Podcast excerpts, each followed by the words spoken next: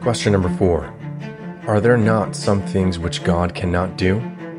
Answer Yes, there are, but they are such things as are inconsistent with his truth and holiness. Titus 1 2 Which God that cannot lie. 2 Timothy 2:13 He cannot deny himself.